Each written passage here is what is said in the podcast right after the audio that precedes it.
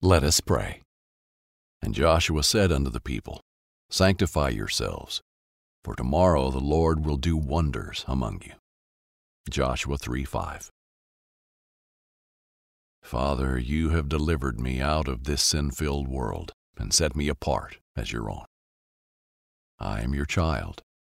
You have consecrated me and set me apart to do good works that will glorify your name in the earth. You have washed me clean in the waters of baptism. The blood of your precious Son Jesus cleansed me from my sins and put white robes of righteousness on me. I am a new creature in Christ. You are a holy God, and without sanctifying myself, I cannot draw near to you and enter into the intimacy you desire to have with me. Cleanse my heart, Lord, and renew a right spirit within me. Sanctify my thoughts, attitudes, and actions as I humble myself before you. As I separate myself from this world and focus on you and your kingdom principles, I feel myself being prepared for a greater revelation of your power. As I align myself with your word, I can trust you to reveal your wondrous ways to me. As I draw near to you, you will draw near to me, and I will see you move on my behalf in a miraculous way. In Jesus' name, amen. Thank you for listening to today's daily prayer. For more inspiration and an incredible message from our feature pastor, stay tuned to Pray.com's Sunday service.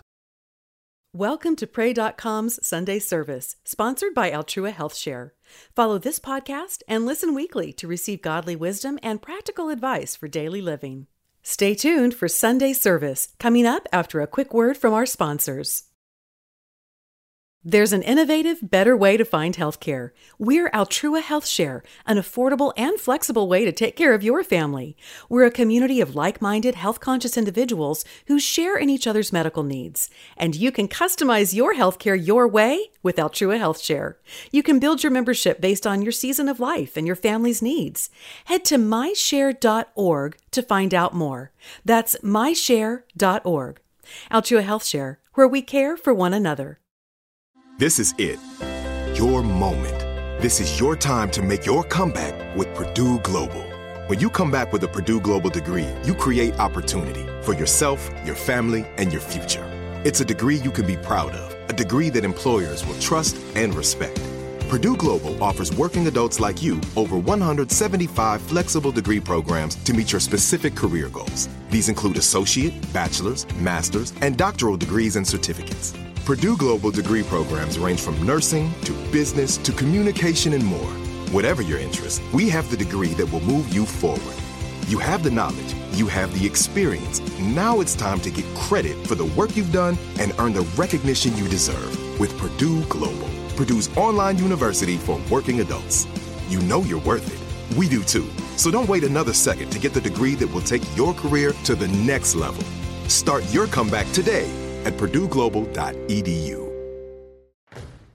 Rain or shine, every day is a great day for fishing, right? You got rain gear, but you can't overlook sunny day gear. A Columbia PFG Solar Stream Elite hoodie has you covered on the sunniest days. Like literally. I mean, who wouldn't trade a sunburn for a trophy fish? But why do it if you don't have to? Especially when this Solar Stream Elite hoodie is built with broad spectrum UV protection. We're talking UPF 50, and it has airflow so you don't overheat. And what's the alternative? Putting down the rod every half hour so you can slather on some sunscreen. Seems like an easy choice to me. Columbia PFG has you covered with their castback TC shoe. Its OmniMax cushioning and traction system helps if you're on your feet a lot, say fighting a fish, not to mention keeping you sure footed on a wet rocking boat. So if you're going to be spending long days out on the water, and I sincerely hope that you will be, head over to Columbia.com slash PFG and shop all their performance fishing gear. Right here, right now. Find your beautiful new floor at Rite Rug Flooring. Choose from thousands of in stock styles, ready for next day installation, and all backed by the right price guarantee. Visit riterug.com. That's R I T E R U G.com today to schedule a free in home estimate or to find a location near you.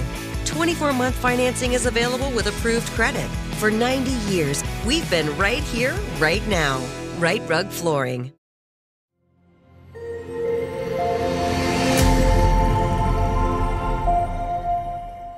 Have you found your place in Joshua yet? Some of you are just going to look at the screen. That's cheating. And what did we do before we had screens and phones? You actually had to open your Bible. You know, remember back in the day when, when, the, when the pastor would say, turn to Ezekiel, you were like, oh no, where's that in the Bible, right?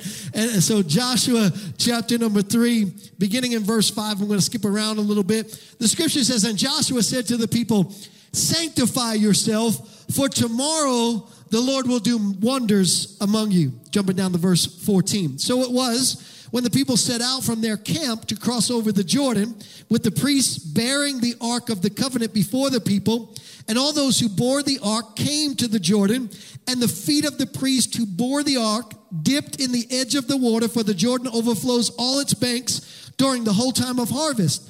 That the waters which came down from upstream stood still and rose in a heap very far away at Adam, the city that is beside Zaretan. So the waters that went down into the sea of Arabah, the sea salt, failed and were cut off, and the people crossed over opposite Jericho.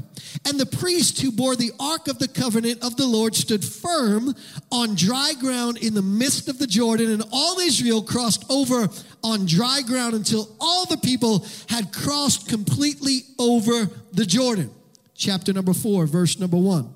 And it came to pass when all the people had completely crossed over the Jordan that the Lord spoke to Joshua, saying, Take for yourself 12 men from the people, one man from every tribe, and command them, saying, Take for yourself 12 stones from here out of the midst of the Jordan, from the place where the priest's feet stood firm. You shall carry them over with you and leave them in the lodging place where you lodge tonight.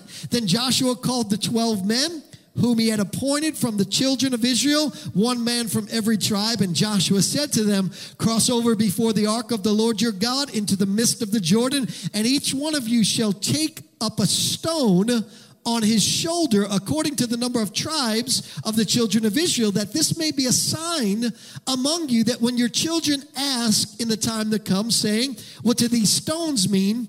that you shall answer them that the waters of the Jordan were cut off before the ark of the covenant of the Lord when it crossed over the Jordan. The waters of the Jordan were cut off, and these stones shall be for a memorial to the children of Israel forever. Today, in our series, Mental Health Goals, I want to minister to you on the subject Get Some Stones. Get some stones. Look at your neighbor, tell him, say, Get some stones. Look at your other neighbor, say, Get some.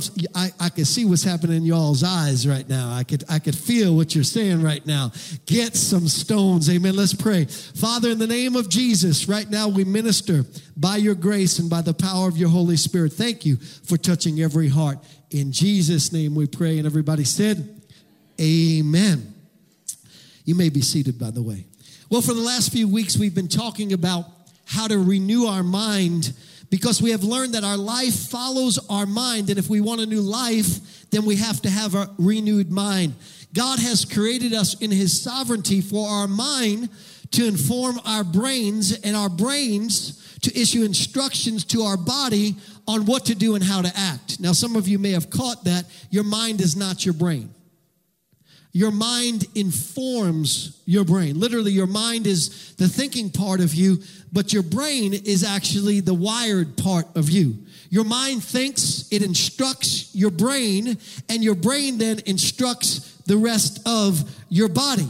And the way we think, our mind actually shapes our brain. This is called neuroplasticity, and we went to great lengths in this series to talk about how that all works. But namely, our mindsets influence the neural pathways in our brain. Those are the instruction runs in our brain, the grooves. And, and they predominantly influence those neural pathways, predominantly influence the behavior cycles that we experience in life. Unhealthy mindsets lead to unhealthy life cycles, which are less than what God has created us to experience in this life. Healthy mindsets lead to godly lifestyles, which, or life cycles, and that's the life that God has designed for us to live. Said succinctly, if we renew our mind to think in line with God's word and God's ways, we will experience God's good, acceptable, and perfect will of God. God's will is not three wills. God doesn't have three wills for your life. He has one will for your life. It's good, it's acceptable, and it's perfect. Amen. And so when we renew our mind, we experience that life that God has designed for us. And this is why Romans chapter 12, verse number 2, you remember says, Be not conformed to this world, but be transformed by the renewing of your mind, so you may prove what is that good, acceptable, and perfect will of God. God has not only told us that we need to renew our mind, but then He's instructed us on how to renew our mind. And He's given us three mind renewing mighty weapons so that we can pull down the strongholds or the um, unsound mindsets that are imprisoning our life. And the three weapons that He's given us are meditation, what we see or focus on, confession, what we say, and action what we do. And it is in the synchronicity of these three weapons where our mind becomes renewed and our life becomes transformed. And this is why, if you read back to the opening verses of the book of Joshua, in Joshua chapter, chapter number one, verse number eight, God tells Joshua to use all three. He says, This book of the law shall not depart out of your mouth. That's the mighty renewing weapon of confession but you shall meditate on it day and night. That is the mighty renewing weapon of meditation. That you may observe to do, that is the mighty renewing weapon of action, according to all that is written therein, for then you will make your way successful, and then you will have good, make your way prosperous, and then you will have good success. So, who is responsible for the success and the prosperity that we experience now. It's not God, it's us. And the reason why is because God is the same always. Yesterday, today, and forever. God is no respecter of persons. If God was responsible for success in our lives, then He would love some people more than other people. Isn't that true? Isn't that true? Let me say it again. Isn't that true? Right? So God has told us that He wants to do equally good for every single one of us, but we have a part to play in experiencing the life that God has designed for us. And that part that we have to play is the renewal of our mind through meditation, confession, and action. And when we put these three together, we get a renewed mind and a transformed life. And the way this mental trinity works together is synergetic. In other words, as you meditate on the right thing, think or focus on the right thing, then it makes it easier to say the right thing. And when you meditate on the right thing and say the right thing, it is easier for you to do the right thing.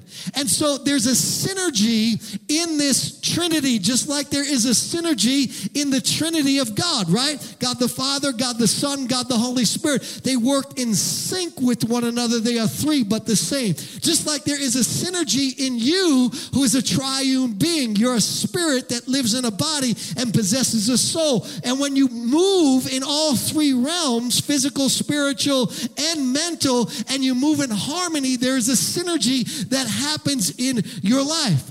But out of these three, the money is in the doing.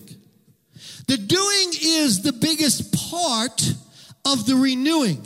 I mean, it's it's it's it's what we eventually get to as we meditate and confess, but the doing can either glue or unglue the right mindsets into your brain. Matter of fact, we used a little phrase what we do is responsible for the glue. And you recall what Dr. Carolyn Leaf said? She, she's a professional on this, a, a neuropsychologist, a PhD. She said this it's in the doing of active reach what we actually practice that results in the ungluing of the negative thoughts in your head and the reorganization of the new thoughts that are glued or rewired into your brain. And the thoughts that get the most glue are the ones that are the most used. And so the more that you do something, the more that it triggers your mindset to get embedded in you in alignment with your actions. And we talked a lot about that brain integrity and all that kind of stuff. The power is in what we do, which is why when we stand before God someday, God is not going to say, well thought. God is not going to say, well planned. God is not going to say, well intended. But what is God going to say? Well done, good and faithful servant. Why? Because the power is in what we do. What we do is how we release our faith, right? And so the scripture teaches us over and over again. Matter of fact, it hollows for us over and over again this principle that the power is in what we do, that what we do is responsible for the glue. James chapter 2, verse 20. But do you want to know, a foolish man, that faith or belief without action or corresponding action is dead? So you can destroy your beliefs by your actions. You can be believing, believing, believing in your head and in your heart, but then you can do something that is opposed to what you're believing in your head and your heart, and you could screw up what you're believing. Matter of fact, when you read the scripture in the original language, it literally says that faith without corresponding actions kills the outcome of your faith. So God has an intended outcome for your life, and if your actions don't align with the intended outcome, you destroy the intended outcome that God has planned for you. We must appropriate or propitiate the word of God. I'm preaching real good already and I'm just just reviewing. So here's the question. In order for us to renew our mind and transform our lives, we've got to habitualize the right actions over and over again until they become automated in our life so that that action has the desired effect on our mind. How do we habitualize the right actions so our mind can be renewed, our life can be transformed? And that's where we came to Joshua chapter number three. And Joshua gives us this, this key to habitualizing actions in the day he is about to lead the children of Israel from where they've wandered for 40 years, the wilderness, into where they had hoped they would go to, and that is the promised land. And we talked about how this story is a story not just of physical transition, but also of mental transition. It's a movement from a slavery mentality, from an Egyptian mentality into a promised land mentality. Because the only way you will ever experience physical change is if you first experience mental change because where your mind goes, your life follows, which is why the Bible says, as a man thinks in his heart, so is he. And so here's what we find in Joshua chapter number three. Here's what he says. And Joshua says to the people, Sanctify yourself, for tomorrow the Lord will do amazing things among you. And so it's not said, but it's implied in the verse sanctify yourself when?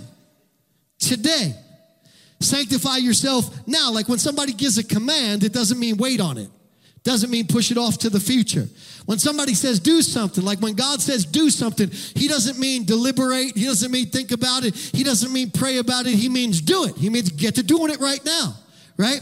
So sanctify yourself today, for tomorrow God will do miracles among you. And the principle is the key to habitualizing habits in your life, doing the same good things over and over again, is to win the day. Not win the month, not win the year, not win the life, win the day. Too many people trying to win the year, but you got to win a day before you can win a year. You got to win a day before you can win a month. Each day is how we win. And when we win the day, we stack wins on top of wins on top of wins until the actions that we are doing with our life become habitualized and they begin to influence our mind. Winning the day is how we do it. Benjamin Franklin said this. He said, one today is worth two tomorrows. Whatever you don't do today, you are less likely to do tomorrow. We all talk about the sins of commission that can ruin our lives, but how about the sins of omission that can also ruin our lives?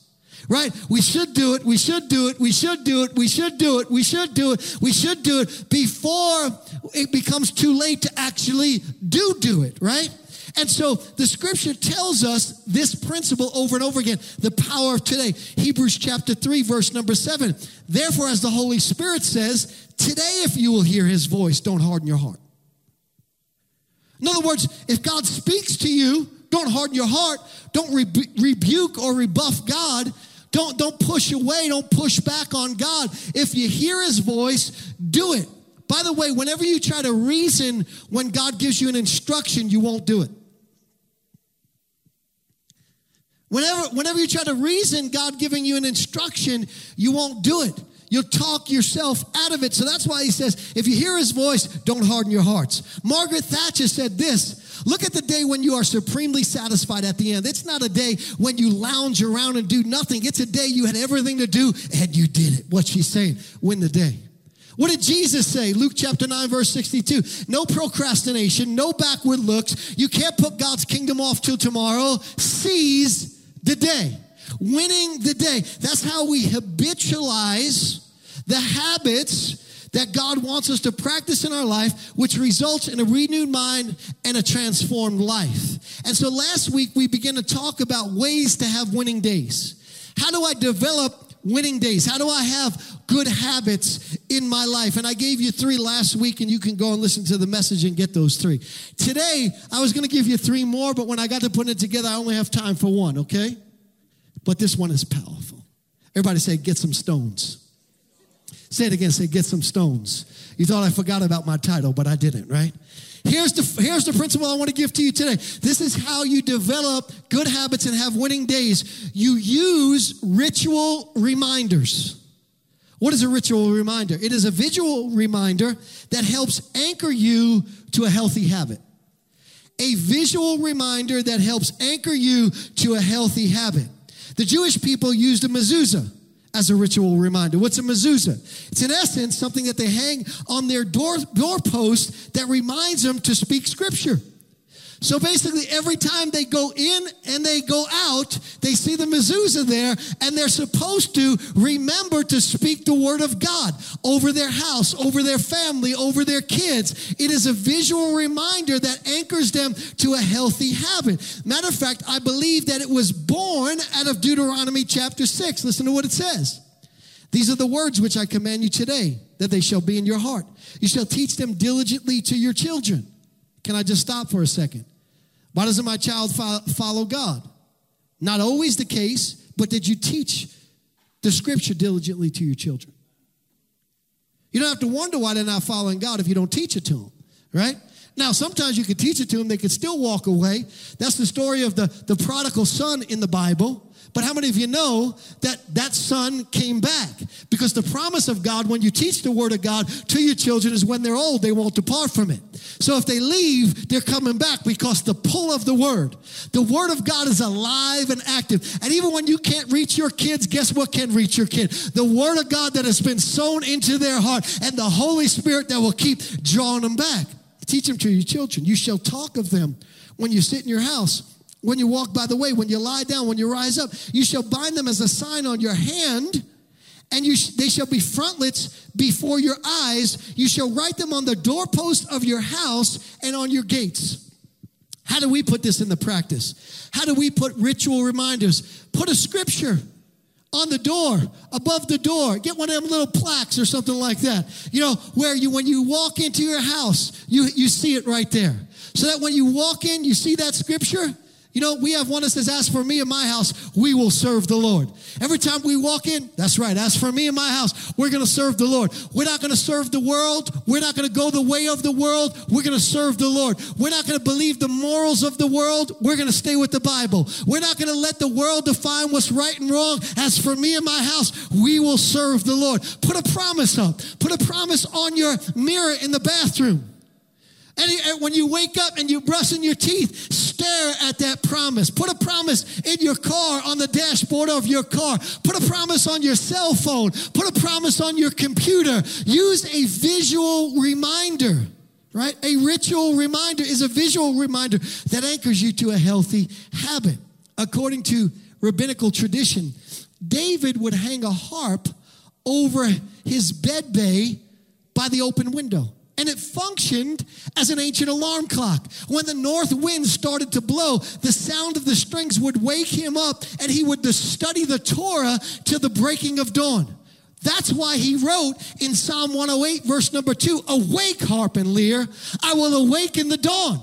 Why do you write that? Because he had a ritual reminder in his life to remind and anchored him to the healthy habits that were going to transform his life and renew his mind.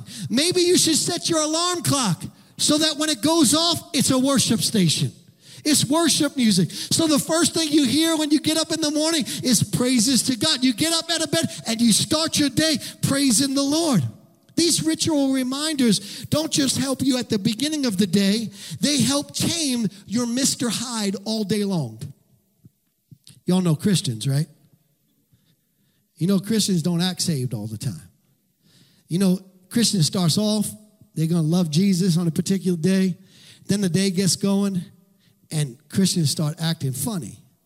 Matter of fact, if you catch a Christian maybe two, three o'clock in the afternoon, you might not even know they're a Christian after they've been to work the whole time, been, been in, been in uh, traffic the whole time, had a couple of bad situations happened, so on and so forth. You know, it always amazes me when I bump into people, you know, and, and I, like I bump into clerks at the store and stuff like that, and they got their head down and stuff like that, and being all nasty and everything like that. And all of a sudden they look up, oh, hey, Pastor, how you doing? All, all of a sudden it just changed, just like on a heartbeat. Here's what we need. We need ritual reminders to keep the winds going, the momentum going for the whole day. Do you know that Daniel had three ritual reminders? You know what they were? Three times of the day.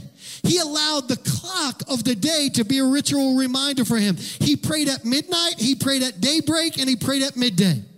Uh, Daniel chapter 6, verse 10, number 10.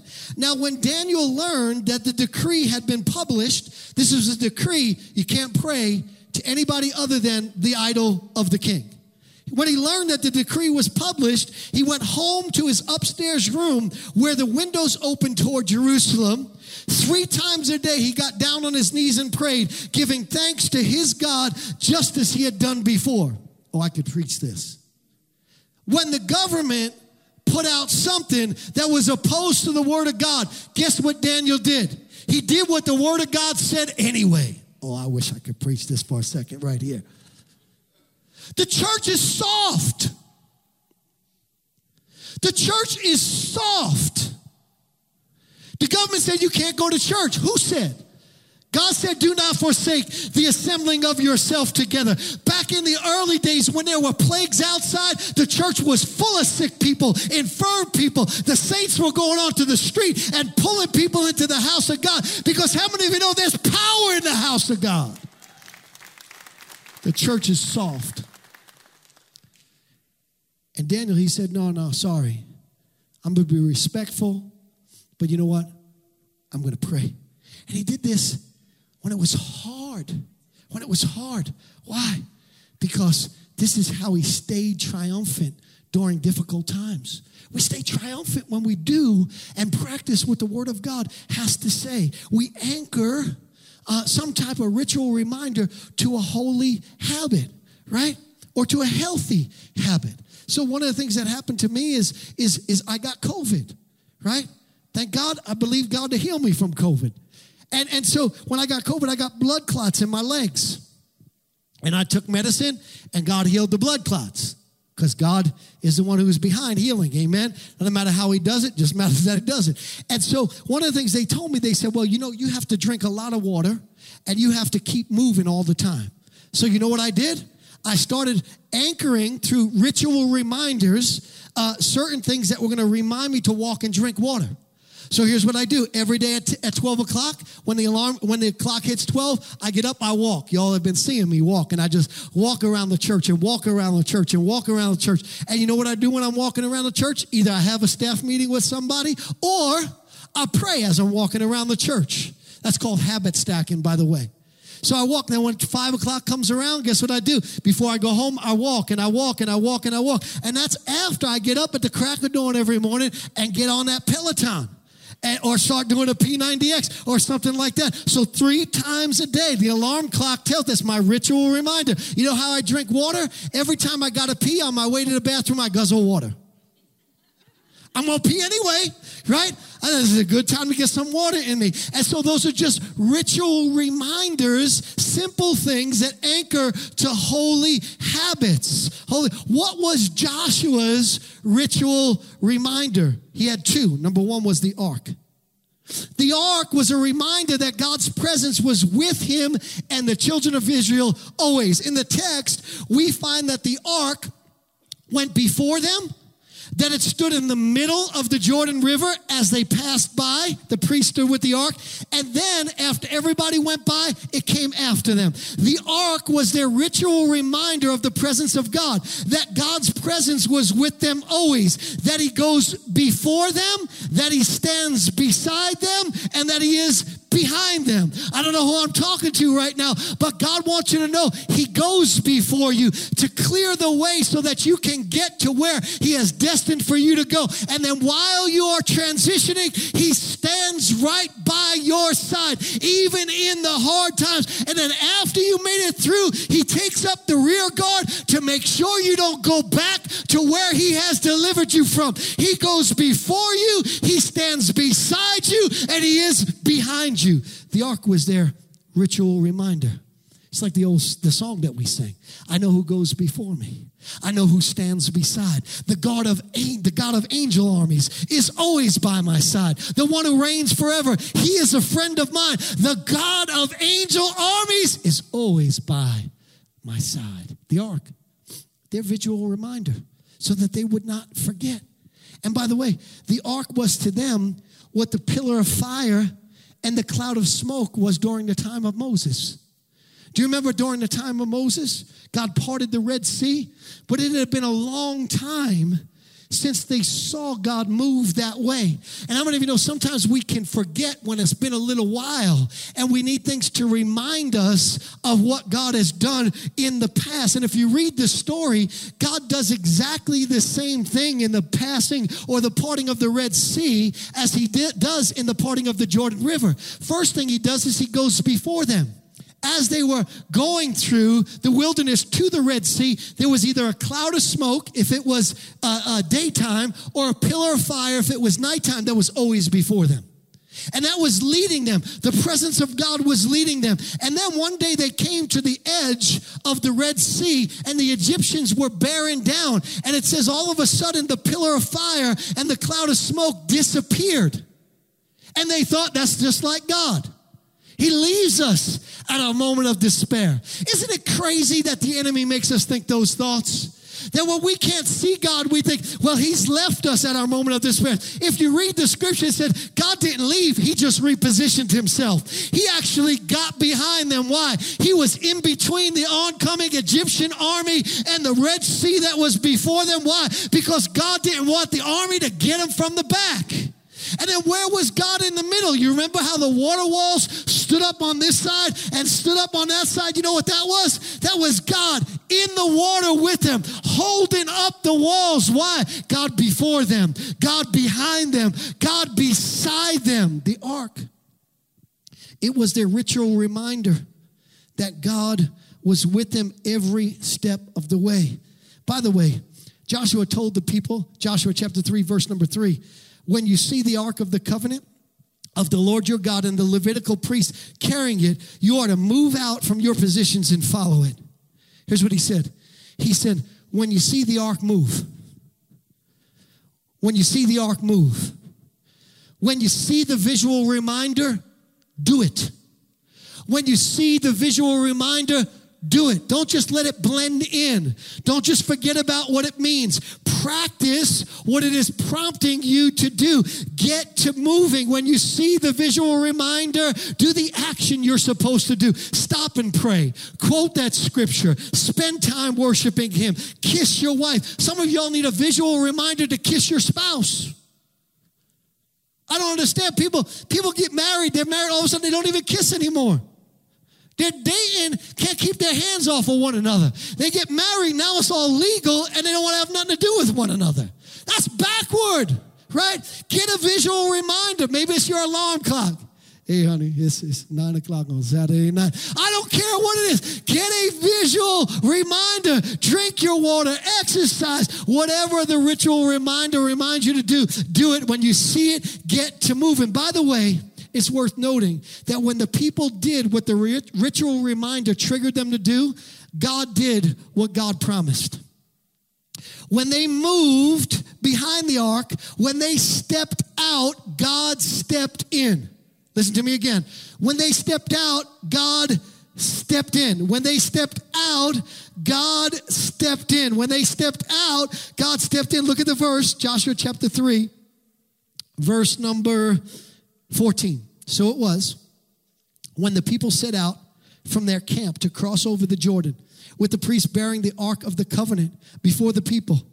And as those who bore the ark came to Jordan, and their feet, the feet of the priests who bore the ark, dipped in the edge of the water, for the Jordan overflows its banks during the whole harvest season, the waters came down from upstream, and they stood still and rose in a heap very far away at Adam, the city that is beside Zaretan. So the waters that went down into the Sea of Arabia, the Salt Sea, failed and were cut off, and the people crossed over opposite Jordan. Notice what happened. When they stepped out, God stepped in, but God was very far away. When they stepped out, God stepped in, but God was very far away at the city of Adam, 19 miles from where they were. How many of you know that when you step out, God steps in even if you don't see him moving at that particular moment in your life? Because even when you can't see him, he's working. He never stops, never stops working. And so, even though it's out of sight, one thing you have to realize is that when you step out in faith, God acts immediately. Say, Pastor, you got scripture for that? Yeah, I got a lot of scripture for it. Daniel prayed and fasted 21 days. The angel showed up. He said, I really needed this. Why did it take 21 days? Here's what the angel said The angel said, The moment that you prayed, God dispatched me with your answer. But the prince of the kingdom of Persia withstood me 20 and one days. Now, that's a whole sermon in of itself. But here's what I want you to see. The moment Daniel prayed, the moment you stepped out, God steps in. Even when you cannot see God stepping in, when you step out, you can rest assured because you've tasted his goodness. And so you trust in his promise. When you step out, God steps in. But notice, God is upstream in the city of Adam. Now, this is powerful because Adam is a symbol of the ultimate time God stepped in. Adam is a symbol of the ultimate time God stepped in. Adam was created to live in the paradise of God. Adam was created to have unbroken fellowship with the Father. Adam was created to live forever. Adam was created to provide God with a family to love and care for. But Adam messed up. Adam sinned, and all sorts of messed up circumstances entered the world. Sin is responsible for the messed up circumstances in the world. Not God, but sin. How many of you believe God wants you to sin? Good. That's theologically correct. If God doesn't want you to sin, then God didn't want any of the consequences of sin to ever come on you. Right? But Adam sinned and all the bad consequences came in and it seemed like mankind was doomed. But what happened? God stepped in. When it looked like mankind was doomed, what did God do? He stepped in. The waters were shut off at the city of Adam. Why is he using the city of Adam? Because that is the ultimate example of when God stepped in. Matter of fact, 1 Corinthians 15 says the first man, Adam, was a living being, but the last was a life giving spirit. God stepped in. He stepped into the mess. He stepped into the trial. He stepped into the storm. He stepped into the sickness. He stepped into the setback. He stepped into the situation. He stepped in. When you step out, I, I wish I had somebody who could help me tonight. When you step out, God steps in. When you step out, God steps in. And all your stepping out does is release what God has already planned to do. God is not reacting. God's like, oh, what am I going to do now? The Father's not calling Jesus and the Holy Spirit together. Can we have a little powwow and figure out how we're going to do this? Stepping out, all it does is release what God has already planned. How do I know this? Because the waters stopped upstream, 19 miles away, at a city called Adam. Adam is an example of when Jesus became or stepped into our situation. Well, when did that happen? Somebody said, well, it happened almost 2,000 years ago. You would be wrong. Jesus didn't step in 2,000 years ago. Jesus didn't even step in on the cross. The Bible says he was the lamb slain from before the foundation of the earth. See, we operate with time. And so it looks like to us that God is delayed in his response. God's responses are already lined up for you. God's plan for your life, God's purpose for your life, God's will for your life, God's goodness for your life. It's already there for the taking. That's why you make your way prosperous. That's why you have good success. Because when you step out, God doesn't just step in, but what God has planned for you all of a sudden begins to materialize in your life. Step out. Get to moving. When you see the ark going before you, move. When you see the ritual reminder, step out. But Joshua had another ritual reminder. It was it was the stones. Notice what it says before they left the Jordan and before the Jordan River closed back up.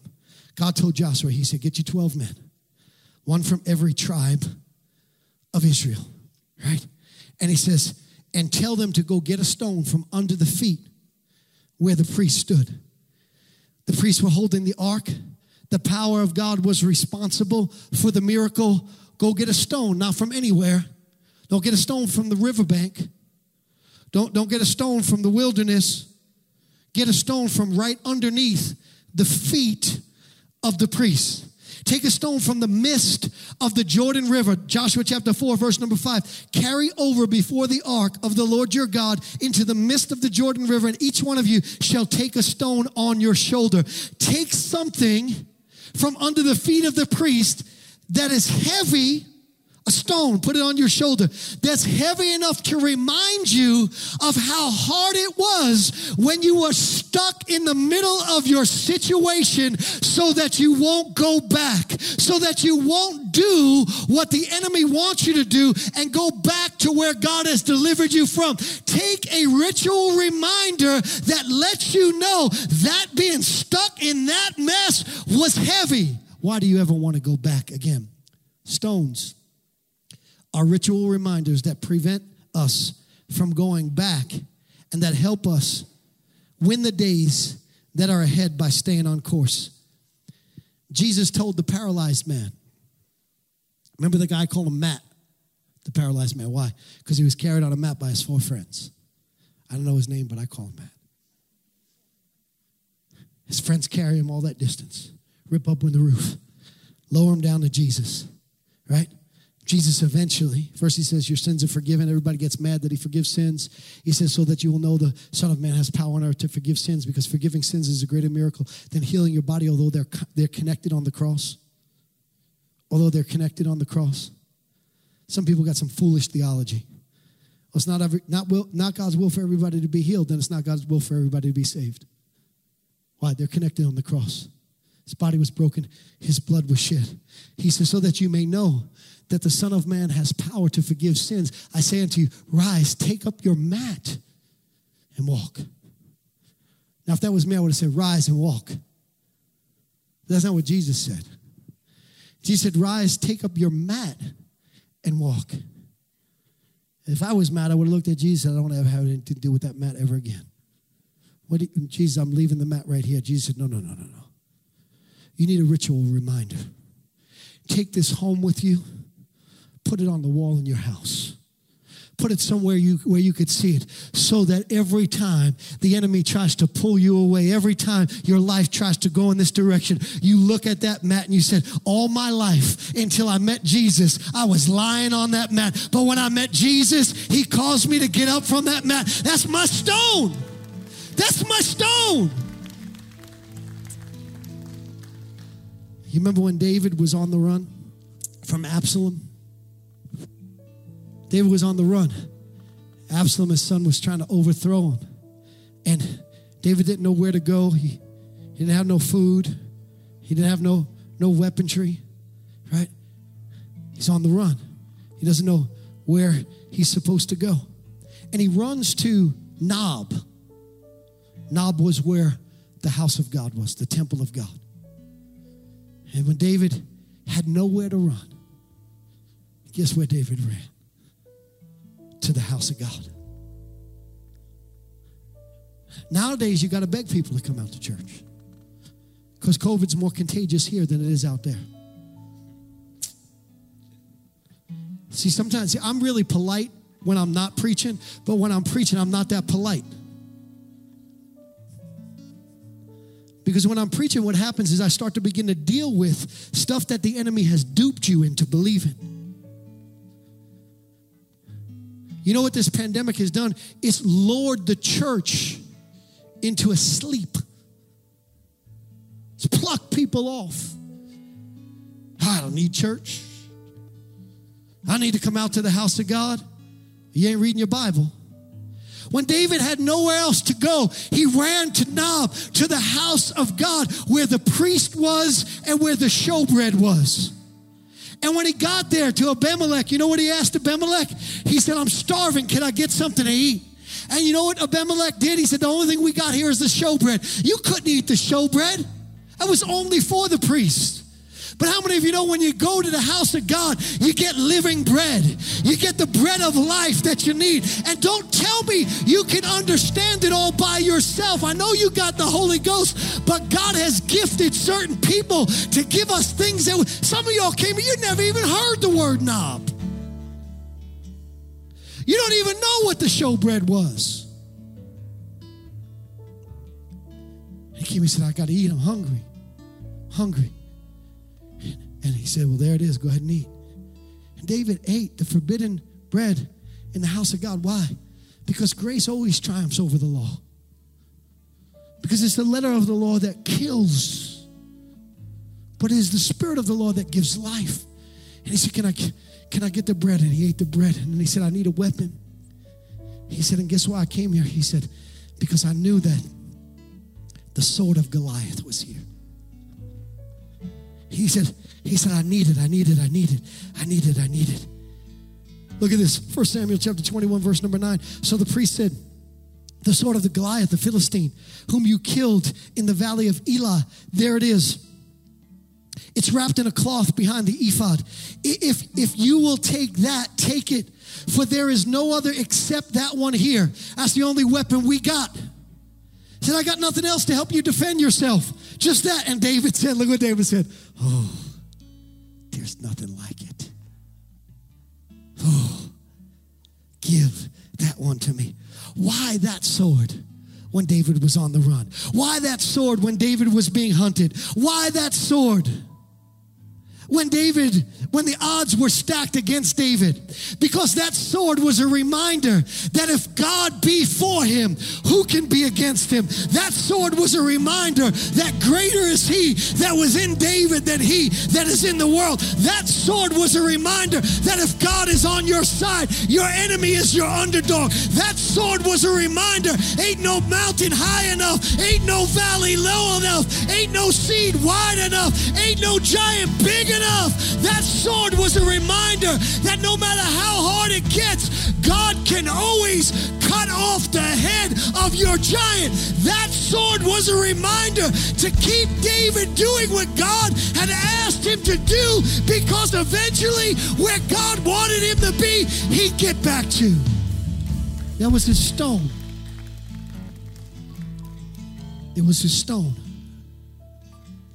And David when David's faith was on the rocks, David said, Let me get back to something that reminds me of what God does in the middle of challenging circumstances. The sword, the mat, the ark, the stones. You got any stones?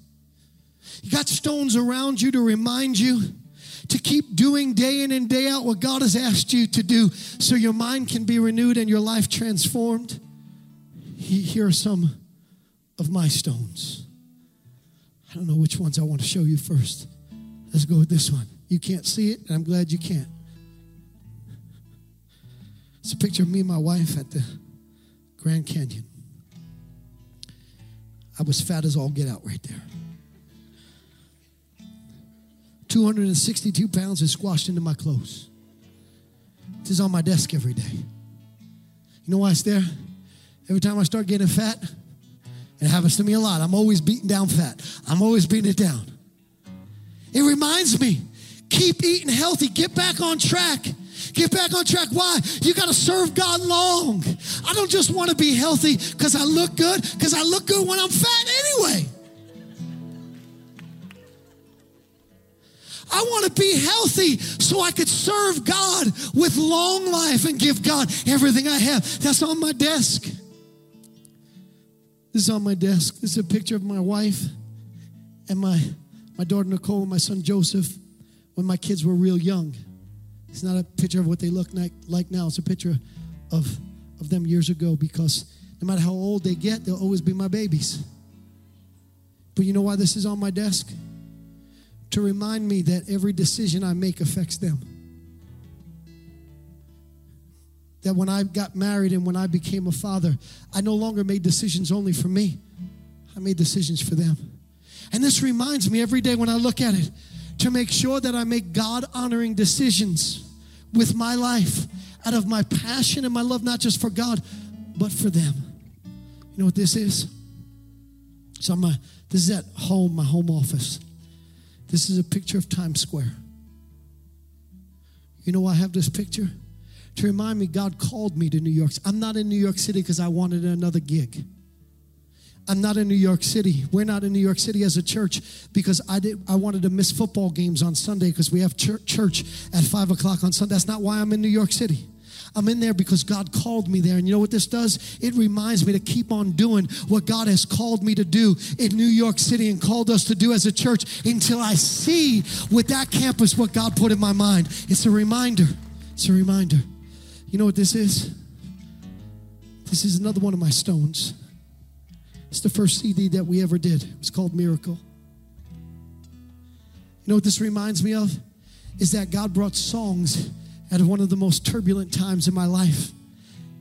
And these songs, even for a minute though, last album for a minute, it was number one on pre orders on iTunes. For a minute, it was there. And it's what God reminds me of every time I look at this. Keep on praising Him. No matter how hard it gets, it's one of my stones that I have in my life. You know what this is? The book that came out of one of the most tur- turbulent times in my life. This book reminds me that no matter how difficult it gets, God can always turn every situation around. This book reminds me that no matter how much the enemy steals from me, that he's going to eventually have to pay it back sevenfold. This book reminds me of the faithfulness of God. It's on my desk. You know what these things are? It's in my office. It's on my desk in my office. It's a shovel and a rock. Duh. The rock says, Jesus is the rock. The shovel says, groundbreaking shovel, opening day, 2004. This was the first shovel ever put in the ground on this property. It's a rock that came up when I dug into the dirt. You know what this tells me to do? It tells me keep on doing little things like they're big things. And God will do big things like they're little things. Every time I see this, I said, keep on, keep on. It, it, doesn't matter. I know everybody likes to be grand, and I lo- know everybody likes to make a splash. But here's what every time I look at that, just keep on doing the little things like they're big things. Keep on serving God with everything I got. Did you notice? I don't care how many people show up for church, I'm to preach. I don't care if you say amen. I don't care if you don't say amen. I don't care if you stare. I don't care if you shout. I don't care if you stand up. I don't care if you look at me like I got four heads. I ain't preaching for you. I'm doing little things like they're big things because I know that that is the impetus for God to do big things like they're little things. You got some stones? What are your stones? Ritual reminders that anchor you to healthy habits so that your mind can be renewed. and your life transformed. Would you stand on your feet with me?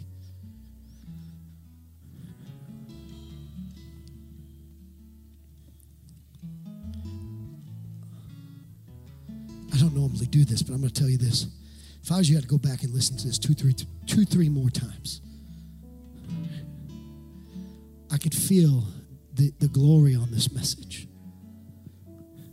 Listen to what First Peter chapter 2, verse 6 says Behold, I lay in Zion a chief cornerstone, elect precious, and he who believes on him will by no means be put to shame.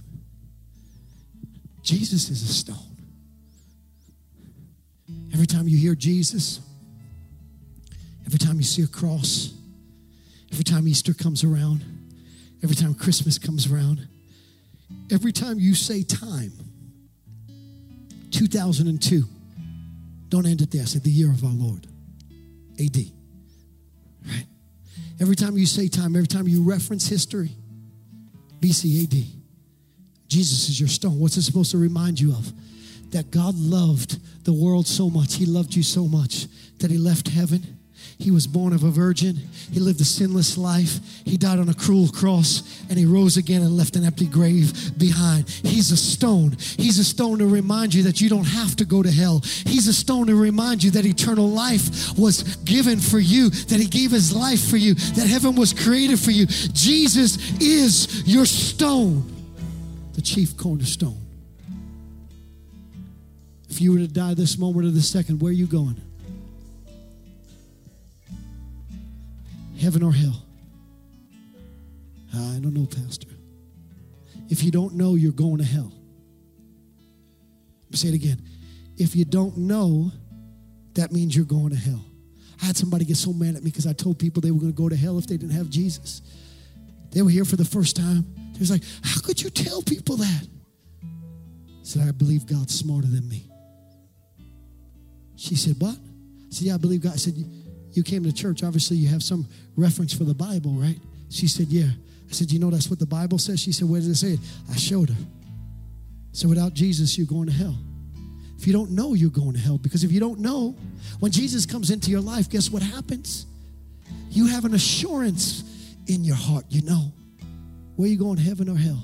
They never came back to church, by the way. That makes me sad but what, what is my option? This is why a preacher doesn't never supposed to preach for what people want to hear. This is why a preacher, it shouldn't matter whether people like it, don't like it, we're entertained or not entertained, because we're preaching the word of God. The word of God ought to aggravate you sometimes. If you come to church, you never get aggra- aggravated by anything that I say, then I'm gonna pray God helps me to turn it up a little bit to aggravate you real bad the Word of God. Where are you going? Heaven or hell? Do you know? With everybody just between them and the Lord right now. If you don't know you're going to heaven, if you're watching on television, if you're watching online, you don't know whether you're going to heaven. God wants to save your soul right now. If that you just put your hands up in the air, we're going to pray right now. I don't know if I'm going to heaven, but today I'm going to make sure I'm going. Hold them up high. Don't be bashful in any way. Hallelujah. God bless you over here. That's awesome. Hallelujah. Is there anybody else? Pastor, I don't know if I'm going, but today I want to make sure I'm going. At home, watching online, hold both your hands up if that's you. We're going to pray this prayer. Say this out loud after me. Everybody praying. Heavenly Father, today I give you my life. I ask you to forgive me. I repent of my sins. And I make Jesus the Lord of my life. I'll never be the same. In Jesus' name, amen. If you prayed that prayer for the first time, I want to welcome you to the family of God. The ushers are going to find you. They're going to give you a little book. Take a minute and just fill out that little card. In that book, we want to help you. If you're online, there's a little button there. It says, I gave my life to Jesus. Poke it. Listen, come on back next week. We're going to finish this. We're going to keep going. Invite some friends out to church. Invite them to Miracle Weekend. Invite them to Easter. God wants to save people. God wants to touch people. God wants to heal people. He's a good God. Amen. We love you. We'll see you again real soon. The podcast, The Bible in a Year with Jack Graham, is a moving and inspiring biblical audio experience that will help you master wisdom from the world's greatest book. In each episode, you'll learn to apply biblical principles to everyday life. Each cinematic episode is a journey through the Bible's most profound stories that will strengthen your appreciation of the Word and inspire you to keep learning. Listen to The Bible in a Year with Jack Graham on the iHeartRadio app or wherever you get your podcasts.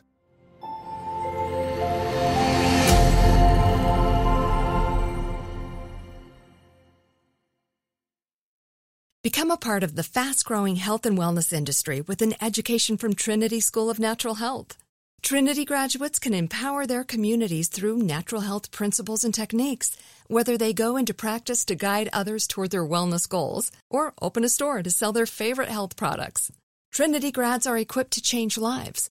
With 19 online programs and flexibility to fit your busy schedule, including the popular Certified Natural Health Professional you can get the training that helps you turn your passion into a career. And here's the best part you can earn the certification in less than a year. From herbology to naturopathy and health coaching, Trinity allows you to make a meaningful difference by helping others live healthier, happier lives. Don't wait any longer to pursue your passion for natural health. Enroll today at trinityschool.org.